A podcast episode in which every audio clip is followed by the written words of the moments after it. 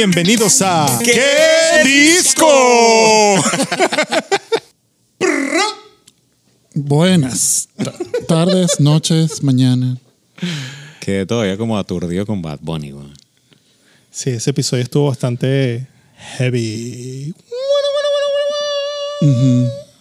Pero ahora vamos a volver otra vez a nuestras a nuestros roots, a nuestras Yeah. raíces, al rock and roll. Al rock and roll. Y vamos a volver con un disco que se llama Pacer de The Amps, que es una banda que se llama The Amps, obviamente. Es la única disco que sacaron en el medio de los 90. ¿Qué les pareció, muchachos, The Amps? Yo ahí estoy. No te voy a decir que me gustó. Eso sí te lo voy a decir. Porque no me gustó. Me parece que. Tiene muchos detalles que pudieron haber sido corregidos. Hablaron de eso mucha gente. O sea, dijeron prácticamente que lo habían hecho así. Sí. Era como a O sea, fue propósito, así. pues. Era como... Sí, yo, yo leí eso. le- leí, leí eso y que fue así como que, bueno, hicimos canciones y. Y bueno, grabamos y lo grabamos súper garaje. Porque es el sonido más garaje que escu- Verga, ni siquiera ah, The Black Keys. Marico, de Black Keys no es garaje. Marico, lo- el primer disco que sacaron esos carajos lo grabaron Puede con ser, una vaina de Black caseta de ocho canales en el garaje del baterista. A mí me dio más este disco como a punk rock. Como- No, es punk rock. Yo no estoy diciendo. Porque dice, dice más que alternativo, vaina, pero no, me dio es como más como punk, punk. Sí. en mi opinión. Sí, a mí, en mi opinión también. ¿Este disco? Sí. Pareció como más punk. En mi ¿En Punk noventoso, obviamente, ¿no? Sí, no sé, bastante americano. No me ¿Qué parece. dices tú? ¿Que, que era como grunge? No, no, bueno, realmente yo lo veo como alternativo por, por varias razones, ¿no? Pero sí, sí. O sea, ah, el sonido realmente, bueno, es que no sé, a mí las imperfecciones me gustan mucho en, en alguna música y en esta sobre todo. Yo las acepto mucho en el punk, pero no, no más de ahí. No, si supieras que no. Yo eso lo aprendí muchísimo escuchando bandas como esta y bandas como The White Stripes, que actually Coño, pero The White Stripes. Ah. The White Stripes sonaba. Son The buenos. White marico. Stripe tiene bastante. Lo que pasa es que tú estás escuchando. marico, No, no, no, no. Tú te vas al, al- al inicio de White Stripes y. No, eso ya, eso ya No, está eso producido. ya es súper Eso ya es producido. producido, pero el Ok, comienzo de ok. ello, marico, es, es muy orgánico. Es. Y aquí Ahora- no estoy diciendo que no sea orgánico. No, no, no. estoy Fue bien. orgánico, fue bastante Fue acelerado también. visceral, así como le dice la gente, es bastante, fue bastante visceral, pero hay cosas, detalles que no. ¿Por qué lo tuvieron? ¿Tú- ¿Por qué hiciste eso? Por solos de guitarra que no entiendo. Fue así como que, ay, que la tengo que hacer un solo. Ya. Y seguimos con la canción. Marico, no le pongas el solo de guitarra. Es mi opinión. No, está bien, que es que de eso se trata. Pero nada, el- la historia del, del Yes, disco please. es muy, es muy básica. Ella, Kim, este, este disco lo hizo Kim Deal. Kim Deal es la bajista de The Pixies. Oh, yeah. Ah, Y básicamente ella había formado su banda que se llamaba The Breeders con su hermana gemela, que, que es eh, Kelly y Kim.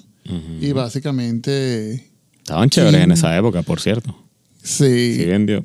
Kim, sí, siguen vivos. Bueno, para mí siguen siendo una de las personas, eh, para mí ella Son es una rock de and las personas Yep. de las más arrechas que ha hecho música. Bien grunge. Son rock and roll, Este- de pana que sí. Ah, y bueno, mientras una se tomaba un break, o sea, no se tomaban un break, mientras la hermana Kelly estaba En rehabilitación. en rehabilitación para heroína, ella, ella hizo este disco y cuando Kim entró a rehabilitación por heroína, Kelly hizo un disco que se llama Kelly 6000, I think. Ah, pero no, puse este disco simplemente porque uno es uno de mis discos favoritos ever. Y, pero es eso. Es que a mí me encanta mucho más el material que hizo Kim Deal de lo que hicieron Pixies y soy muy fanático de Pixies de toda la vida. Ya. Pero eso. Es un disco muy sencillo, es grabado muy. Y es. O sea, no sé técnicamente de ese aspecto porque Andrés probablemente tiene mucha más experiencia que yo, obviamente, que en eso. Y tú también, pero X. lo que me agrada es la manera en que armó el disco. Muchas de estas canciones terminaron después en Breeders.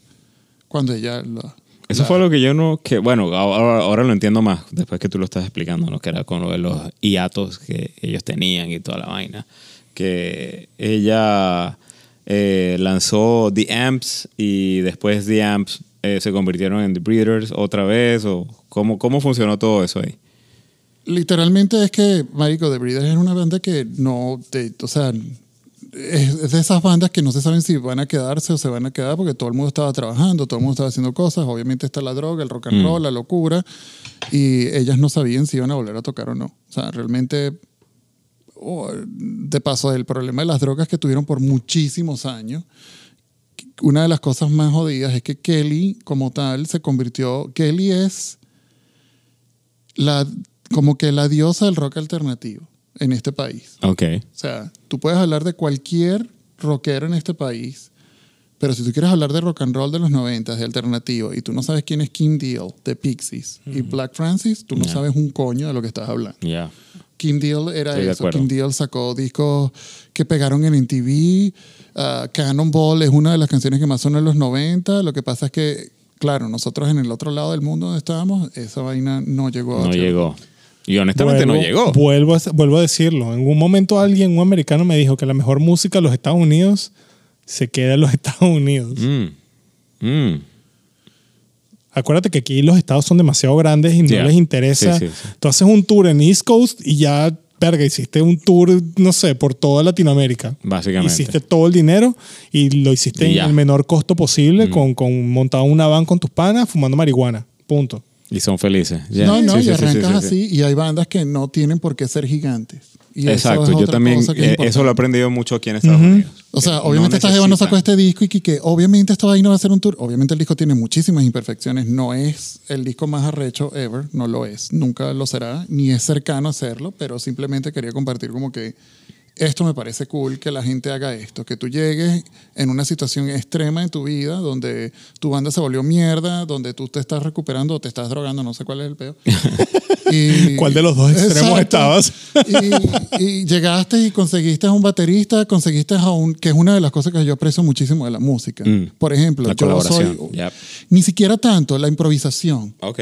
Tú puedes hacer música literalmente con tus tres panas y no estoy hablando de jamming sessions. Yo odio los jamming sessions, por cierto. Este, pero este, tú Coño, lo puedes más de pinga es sentarte hacer con, con cuatro personas y de verdad decir, este disco sale ya. Y lo grabas a los coñazos o con lo que tenemos aquí que estamos utilizando para el podcast, que funciona la mitad de las veces y Ya. no funciona. y lo grabas y lo pones allá afuera. Y en ese momento no es que lo tiras en el internet. O- y hoy en día hay un En aquella coñazo de época, gente es que cierto, es cierto. Antes es cierto. tenías que sacarlo en CD y Es dice, bla, bla, bla, bla. Y bueno, y con, y con ese pedacito de banda que duró cuánto, un año o. Ni siquiera. No. Grabaron y ya. creo Este, que No, pero fíjate. Según esto dice que estuvieron desde el 86 hasta el 92.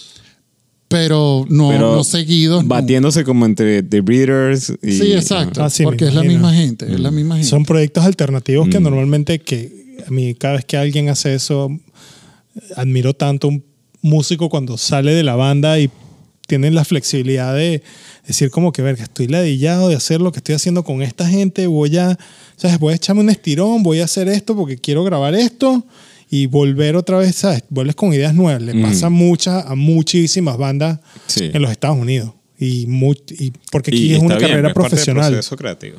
Sí, claro, y tú te puedes desahogar, aprendes cosas nuevas y después vuelves a la banda, a tu banda original y no, nada más pasa con, bueno, normalmente se ve mucho cuando es la- el frontman, en este caso como Kim, que ¿sabes? Está la, es la frontman del- de, la banda, cantante, y cuando se va es como que coño, ¿sabes? Es muy raro suplantar un frontman y verlo la banda. claro. Eh, de muchos músicos, bateristas tocan con 500 bandas, tú no te das cuenta, guitarristas, bajistas, tecladistas, así sean famosos, pero uno no se da cuenta Pero sí hay bandas que se quedan como son.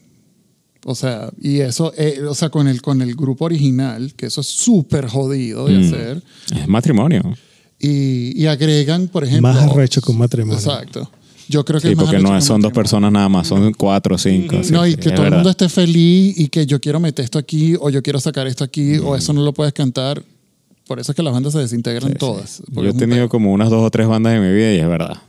O sea, siempre te terminas yendo por procesos. ¿Cómo es que dicen, Andrés? Eh, problemas creativos. ¿Cómo? Hay una. Sí, hay un- solución creativa, no sé. algo así, Es algo así. una vaina- Te terminas yendo por eso. Pero me llamó la atención que en el 95, cuando ellos sacaron este disco, a Pacer, ellos. eh, bueno, hay que reconocer que también no estaban, no eran tan grandes como son ahora, pero estaba Foo Fighters y Sonic Youth en, en la misma, en el mismo tour que ellos estaban haciendo.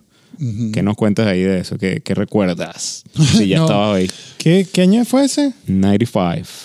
Marico, creo que ese de hecho fue el año donde Foo Fighters se peleó, o sea, era como que la última gira que, que iban a hacer en aquel momento. Verga, pero ya va, si Con se en en el no, 94. Kurt Cobain se Ah, ok, en el entonces no, olvídalo, 94, olvida mi no, comentario. Estaban arrancando. Estaba arrancando y él después de esa gira votó al baterista y al guitarrista, Dave, y contrató gente nueva. con- con- Una de las vainas, sí. ah, es que una de las vainas que la gente no sabe es que Pixies y Kim, ellos nunca disfrutaron de la fama o de Del sus éxitos, no.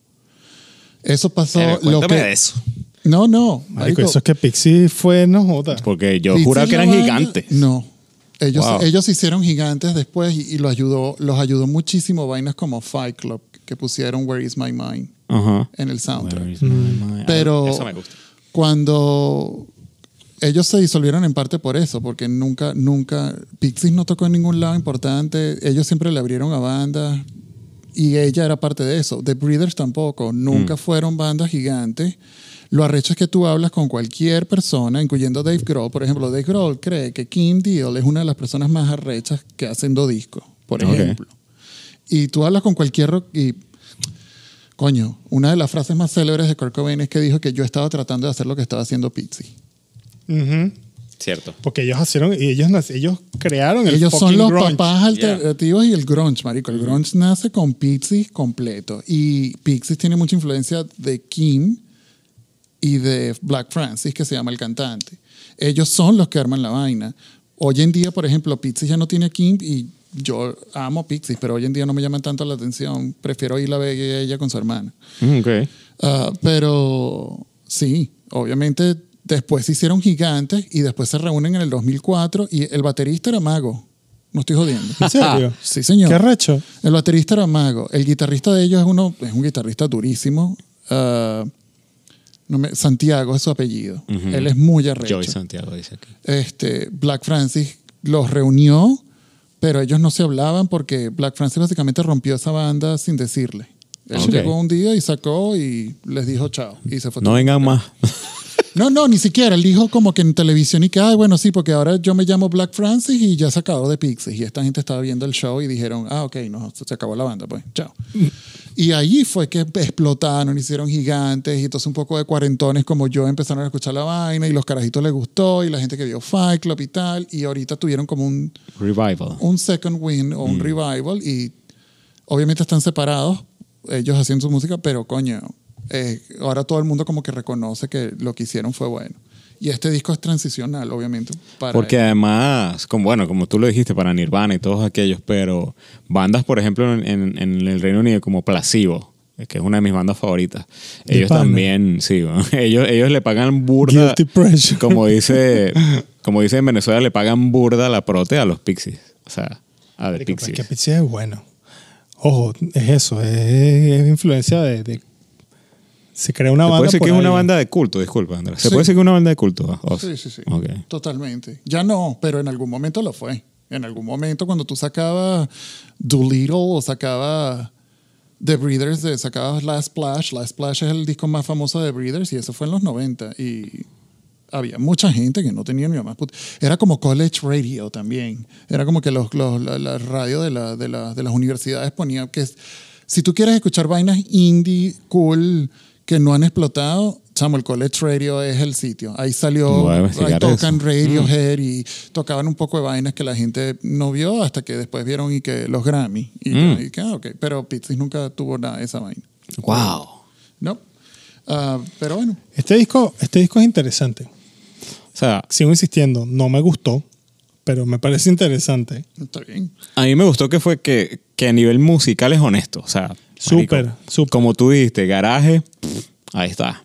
Y estaba, Se reunieron leyendo- y dijeron, vamos a hacer un disco, ahí está. Ahí está Estaba un leyendo que fue grabado en, en varios estudios.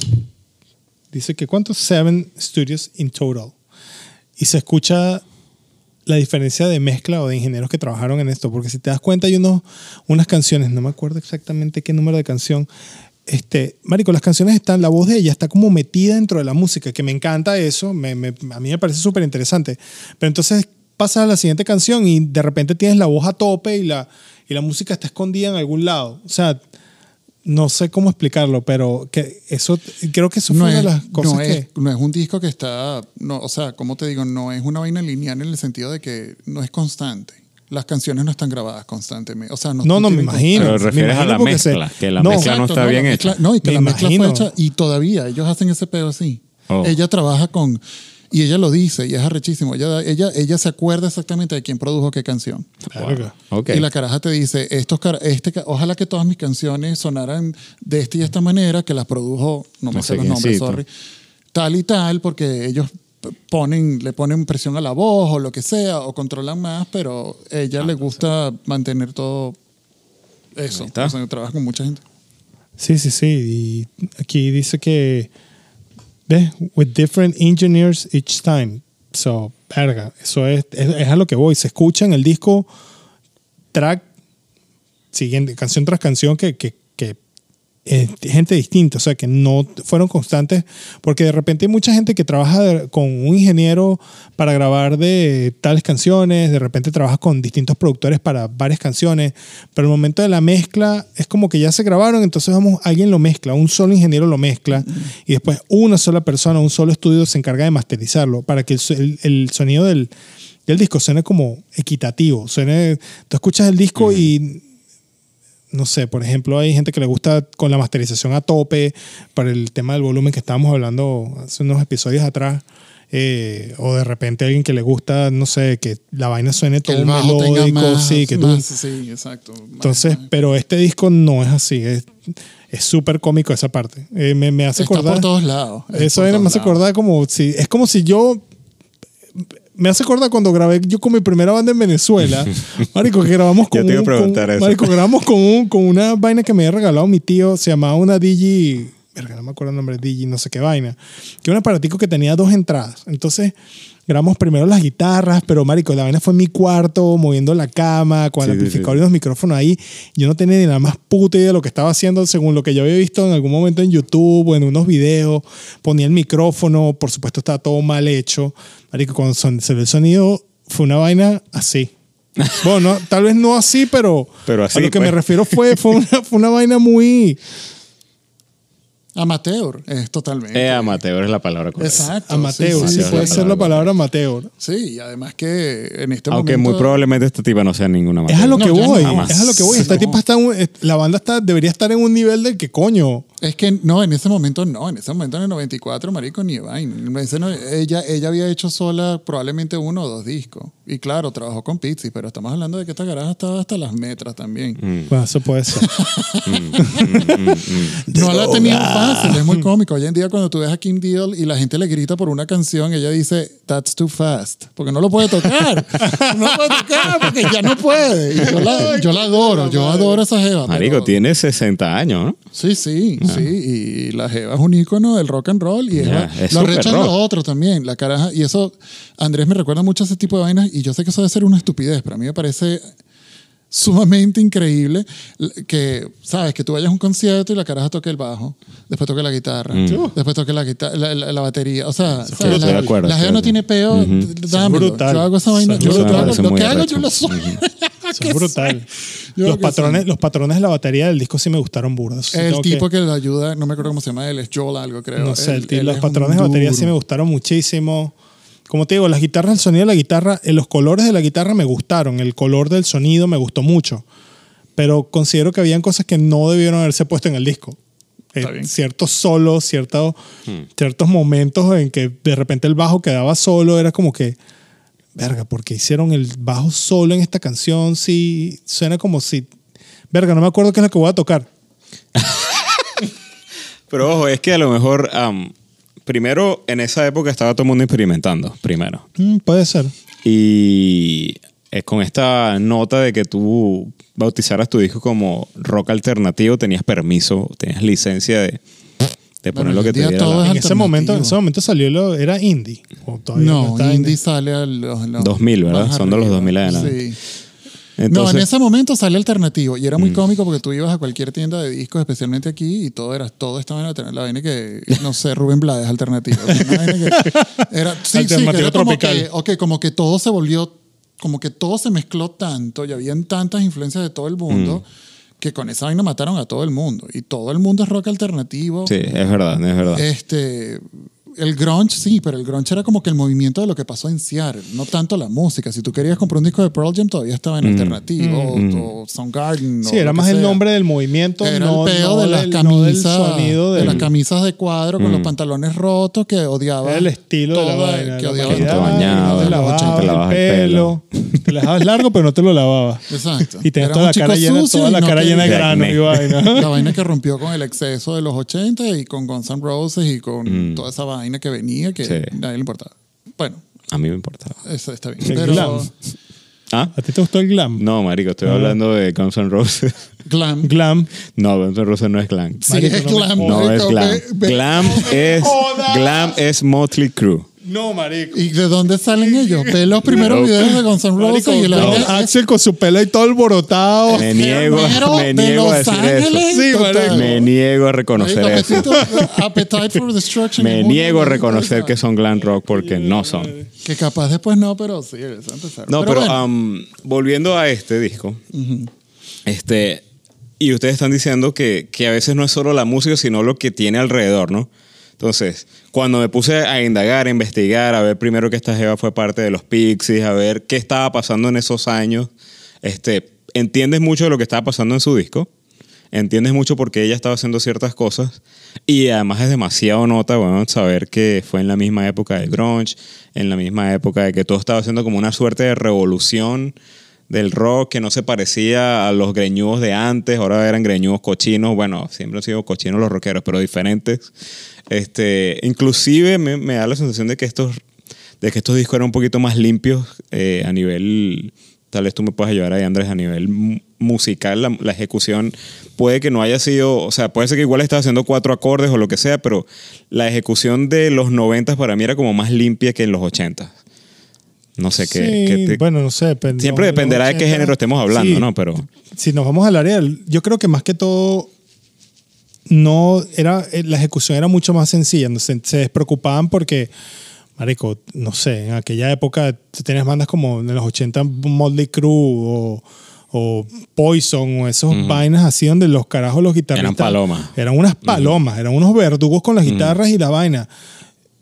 El grunge demostró que no, o sea, puedes incorporarle porque lógicamente tienes personajes como el guitarrista de Pearl Jam o verga, el carajo de Soundgarden o, o marico, los hermanos de, de, de, de Stone Temple Pilot, ¿sabes? Que son bichos que son músicos arrechos. mm, Pero creo que el grunge trajo como que eh, fue un punk más amigable, porque el punk trataba de tres acordes, darle la guitarra rápido y eso es lo que yo voy a hacer. Y el grunge fue eso, pero lógico, el punk fue mucho de la parte de... Bueno, el punk era un pedo Era político. UK y era Exacto. UK, era un peo europeo. Aquí en este lado salió, salió de punk, Clash. pero el punk siempre era un peo que sí con pandereta, un peo más hippie. Y el, Bueno, de y el- Ramón son los primeros, para que sepan, y es de aquí, Claro, y yo- es happy punk. Happy eso. punk, O yeah. sea, no es happy, pues, pero... Sí, no, es- pero sí, sí. El peo que había en eso, como dices tú, el peo The que había en el Clash. UK, marico, era peo, The descoñetarse. Clash y tú era- hacías una banda que duraba un año, o, o se morían todos de sobredosis. y todos gritando y un porque te cortabas tanto que sangrabas y ya, ¿sabes? Ya no podías más. Y aquí fue otro peo, aquí era otro, otra vaina. Entonces considero que el grunge fue como, bueno, sí, ahora ya somos un poco más grandes y mis papás no me quieren y yo voy a ser rebelde y, y se, se hicieron una algo más melodioso, pero con muchísima más simplicidad. Por, te puedes dar cuenta por vainas tipo Nirvana, que marico, Nirvana es chan, chan, chan, chan, chan, chan, Y son tres chan. carajos. Marico, Tres son cuatro, cuatro acordes ya. y paca, papaca, papá. Y de hecho, el disco está era grabado perfecto, era perfecto. era, estaba grabado con, con destiempos y todo, ¿sabes? Fue, imitaron lo que era el, lo que vuelvo a repetir, el punk de UK, lo trajeron para acá, lo- lo- se reinventó, lo limpiaron y salió en grunge. Ojo, no todas las bandas, porque una de las vainas súper interesantes para mí del grunge es que esos bichos usaban que si dos pedales de efectos si es que los usaban, porque si no era directo al amplificador, bastante gain así para que esa vaina distorsione que jode y chaca, chaca, chaca, chaca, chaca, ¿sabes? Súper interesante. A mí me gusta eso. Un buen guitarrista sabe cómo sacarle el sonido al amplificador y el grunge demostraba mucho esa, esa parte. Estoy de acuerdo. Por eso decía que era un poquito como una ejecución más Este limpia. disco, este disco, si lo escuchas, de hecho, y justamente iba a hablar, eh, la, la canción esa de She's, She's a Girl, que es la número 11. Creo que esa es mi- la canción que realmente me gustó del disco. Eh, el comienzo de la canción dura es un minuto cincuenta, es cortica. Sé que tú este conoces el disco de memoria, así que... Pero me gusta como primero que la voz está aquí a tope, porque cuando ella empieza a cantar la voz está a tope, pero me gusta cómo empiezan los instrumentos. Se escucha, es- usan las guitarras limpias, no es una guitarra sucia. En todo el disco es lo mismo. Es como una guitarra como Por eso que- decía, era, es una ejecución más limpia. ¿Por qué? Porque Yo creo como- que es más el sonido. Es que vuelvo, Eso puede vuelvo a ser, repetir, eso es puede el ser, color. eso- eso a mí me bien, gustó, me, me gustó mucho el color del tono de las guitarras. Eran como muy marrones. O sea, se, se escuchaba que eran de repente, no sé, amplificadores Fender de, de, de válvula, que no eran de tubos, porque se escuchaba lo limpio del amplificador. O sea, ese tipo de cosas. Y en esta canción específicamente, tú puedes apreciar, bueno, no sé, en mi opinión, se puede escuchar sinceramente lo, como que lo visceral y bien hecho del disco. No sé quién la habrá grabado, tal vez pueda ser por el estudio que la captura fue mejor o la mezcla fue mejor, no sé. Pero a mi parecer, es, esa canción fue la que a mí más me gustó, Cool. por todas esas razones. Muy bien. Marico, un, un amplificador de válvula tenía un Fender Champ y se me quemó la fucking válvula y se jodió. Allá se quedó en Caracas. Pero bueno, ese. ¿Cuál es tu canción favorita? vos? Coño, chamo, este disco es muy jodido. Pero en realidad, en realidad, cada vez que cada vez que escucho este disco, chamo, hay una canción que me encanta, que, se, que son la 2 y la 3, que es Tip City y I Am Decided. Y I Am Decided es una canción que creo que en algún momento la, la, la cantaron ya con The Breeders cuando la hermana volvió. Um, pero sí, ella, este, esas son las dos canciones que a mí más me gustan del disco. El disco a mí me encanta completo, pero sí, esas son dos canciones que, no sé, toda la vida, desde que las escuché, o estaba en un eh, con panas, o estaba bebiendo, o hablamos de King Deal, o lo que sea, y siempre han sonado, siempre han sonado por ahí. Y uf, la primera vez que yo escuché este disco también fue en cassette, no lo escuché en CD. En cassette. Wow. Yep. Marico, qué fuerte. Ah, sí. Hace poquito me compré un. Porque di- di- dije que como ya los CDs estaban tan. Se está empezando a dañar. Dije que voy a empezar a grabar todas mis maquetas en cassette para tenerlas allí. Wow. Me compré un aparatico poquito así. Un, poco, un aparatico así, con que sale un micrófono. Entonces estoy ahí. Cheque, cheque, cheque. El cassette, Debe el cassette tiene una magia, ¿no? Debe ser inspirador, por, porque, precisamente por eso. Porque los No, sí, tiene una magia. Y aparte me da mucha risa porque por más que tú le pegues el máster arriba a un, a un cassette, jamás vas a poder subir el volumen a un punto. O sea, tú le subes el volumen y distorsiona el cassette porque, ajá, se distorsiona el cassette porque la cinta. Esto es algo, No esto, esta es una cuestión técnica que les voy a enseñar a nivel de música para que no sé.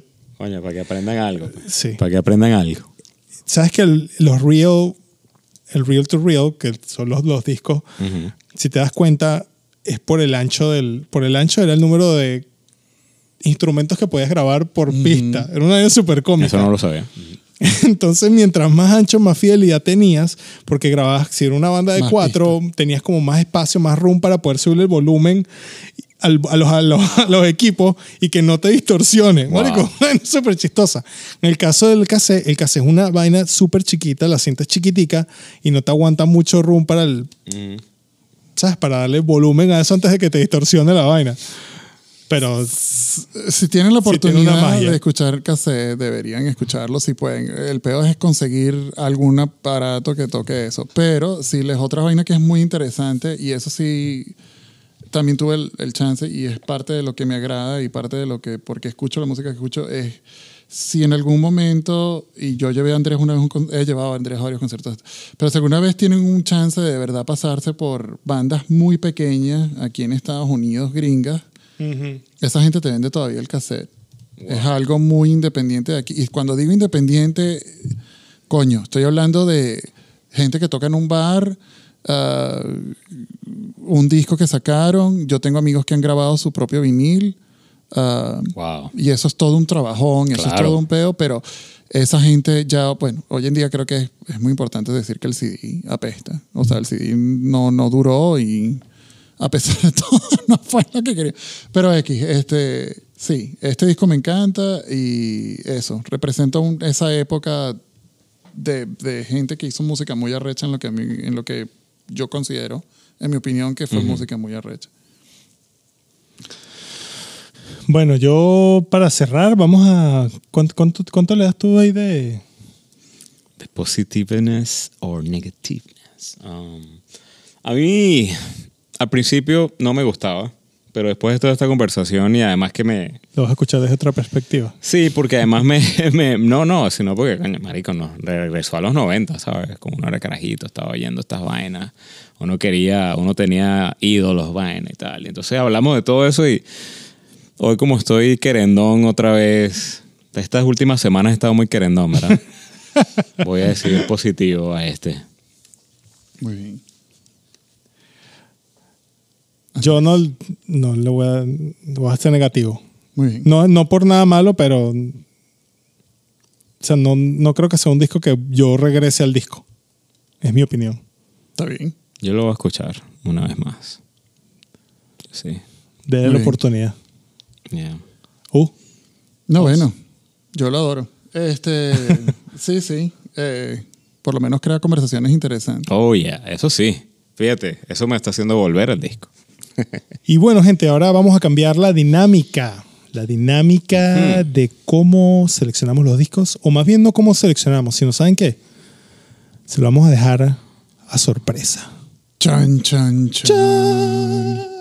Hasta mejor. Sí, yo creo que vamos a dejarlo a incógnito y bueno, la gente ya debería empezar a, para estos momentos deberíamos tener ya algunos followers.